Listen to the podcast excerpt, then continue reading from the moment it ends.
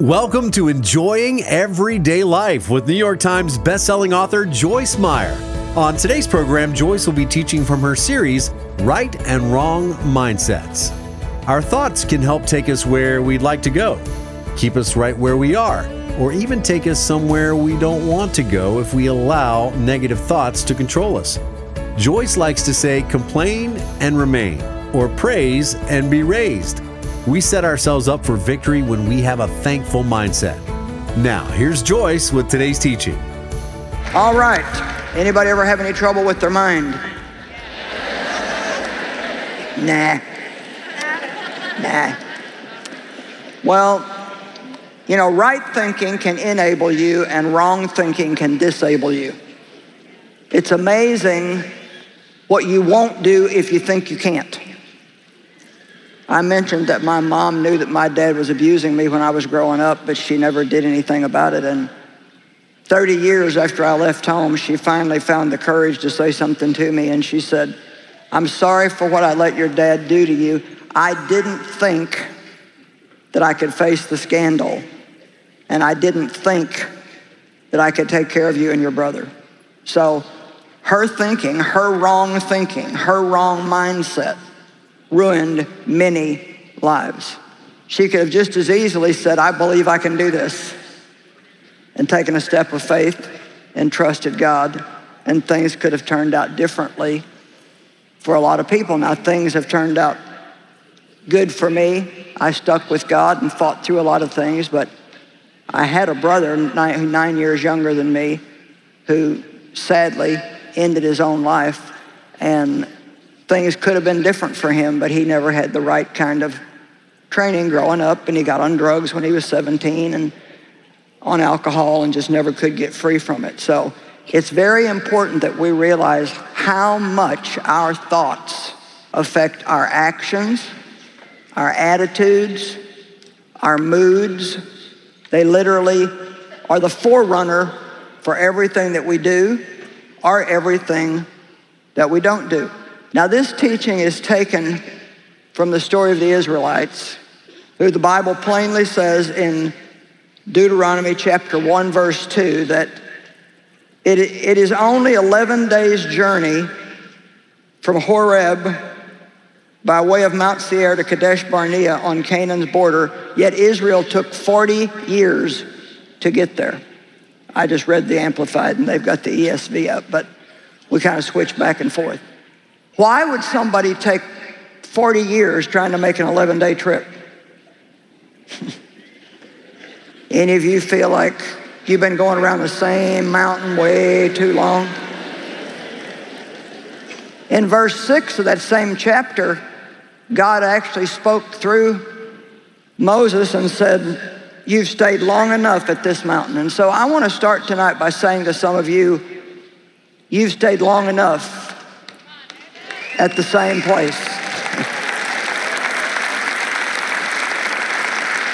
You've been feeling sorry for yourself way too long. You've been blaming somebody else way too long. You've been complaining way too long. Come on, it's time for some change.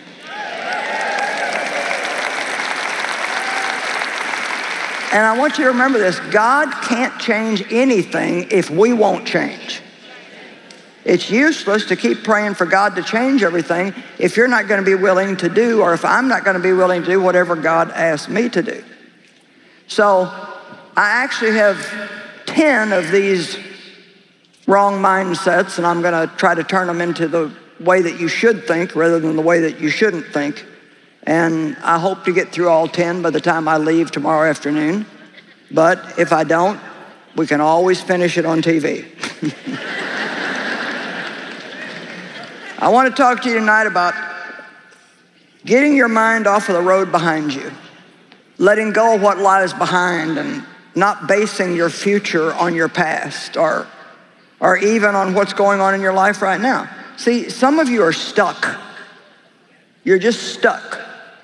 You've been in the same place for so long, going around and around the same mountain, that you've dug a rut and there's no way that you feel that you can get out of it.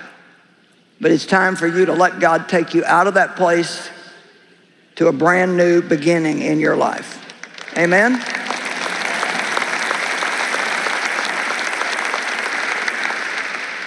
The Bible says that God called the Israelites out of Egypt to take them in to the promised land. I brought you out to take you in. God has brought you out of something to take you into something better. But you know what? You have to let go of the old in order to take hold of the new. Amen? Sometimes we feel pulled in two different directions because God's trying to pull us forward and we keep hanging on to what's back here. You always have to give up something to get something. Amen? You almost always have to leave something to go somewhere. but the thing about God that, well, it's, he knows what he's doing, of course, but it's, it's not too easy is he'll call you out of something before he shows you what you're going into. And so there comes fear. Like he told Abraham, leave the place where you're at and go to the place that I will show you. Are there any of you like that right now? You've let go of one thing behind you and now you just feel like you're just in total confusion and you don't know what's next or what you're going to do. And well, you know what? You don't have to know because God knows. And all he really wants to hear from you is, I trust you. Not why, God, why, but I trust you. Now, our mind has a lot to do with how fast we make it from Egypt through the wilderness to the promised land. I'm sure you've all heard of the promised land. I don't know about you, but after several years of being in church, I got so tired of hearing about the promises, but never feeling like I actually possessed them. I heard about freedom all the time, but I wasn't free. I heard that God wanted to bless me, but financially we were just hand to mouth and paycheck to paycheck. And I heard about all these things and I believed them, or I thought I did, but they never seemed to happen in my life.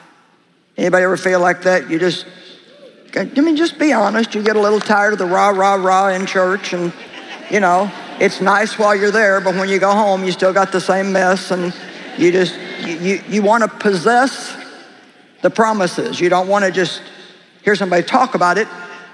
You want to possess it. Well, the Israelites wanted to possess what God called the promised land, and it was a land that He said was flowing with milk and honey, which meant every good thing. God wants us to have every good thing. The Bible says, Eye has not seen, ear has not heard all the good things that God already has made ready, prepared, and stored up for those who love Him.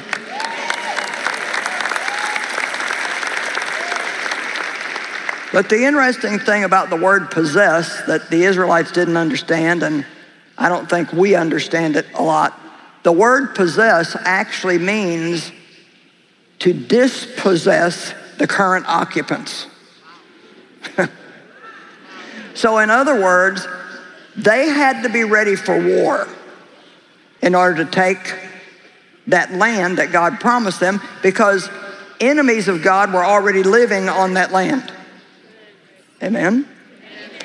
And so the Bible says that God took them the long, hard way through the desert instead of a, a, route that was much shorter, and he did it on purpose because they were not ready yet for war. And see, I've been getting real bothered in my spirit lately, and so I know that I've got to do some preaching on this, not all tonight, but I'll mention it. You know, a lot of Christians aren't ready for war. They're just, sometimes I feel like I'm in a cosmic battle between Satan and God. And they're both trying to win, and I'm here in the middle deciding who I'm going to follow. Am I going to listen to the lies of Satan, or am I going to believe the promises of God and stand firm and go with Him? You got to dispossess the current occupants before you can possess the promises of God. And it, we got to be ready for war. So God took them the long, hard way because they weren't ready for that yet. He knew that they were still too immature to really take a stand and not be moved by anything that they saw or felt and believe God. And so they ended up out in the wilderness, whining, blaming, complaining, murmuring, grumbling. And you'll see when I get to the part on complaining that the word complain means to remain. Huh. eh? Eh? Complain and remain. Praise and be raised.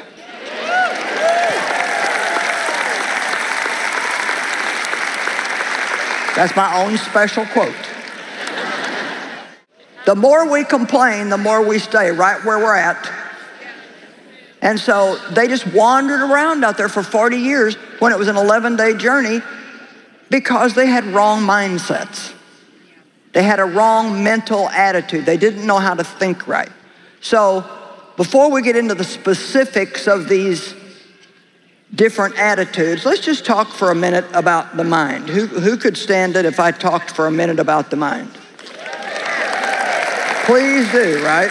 Okay. Well, Proverbs 23 7 says, As a man thinks in his heart, so is he. That's a very interesting scripture.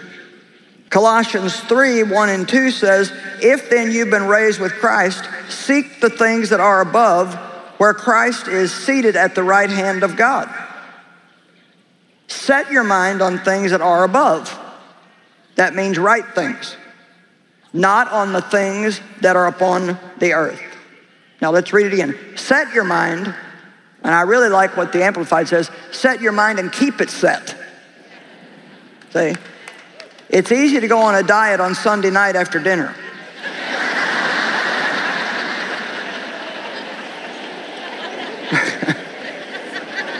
But the problem starts by Tuesday when you want to eat everything on the table and then eat the table.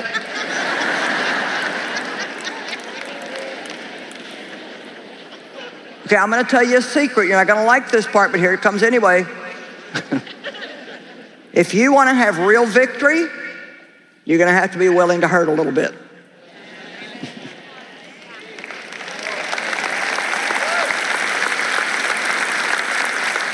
And see, the Israelites didn't want to hurt, and we don't want to hurt. So the devil gives us nine different ways to get out of hurting. And you know, even if you just take complaining, you know, if you're going through something and you just keep your mouth shut about it and you're just talking to God about it, and not murmuring and complaining, it's hard. It's like there's no relief valve for the pressure in our soul. But if we can just tell somebody.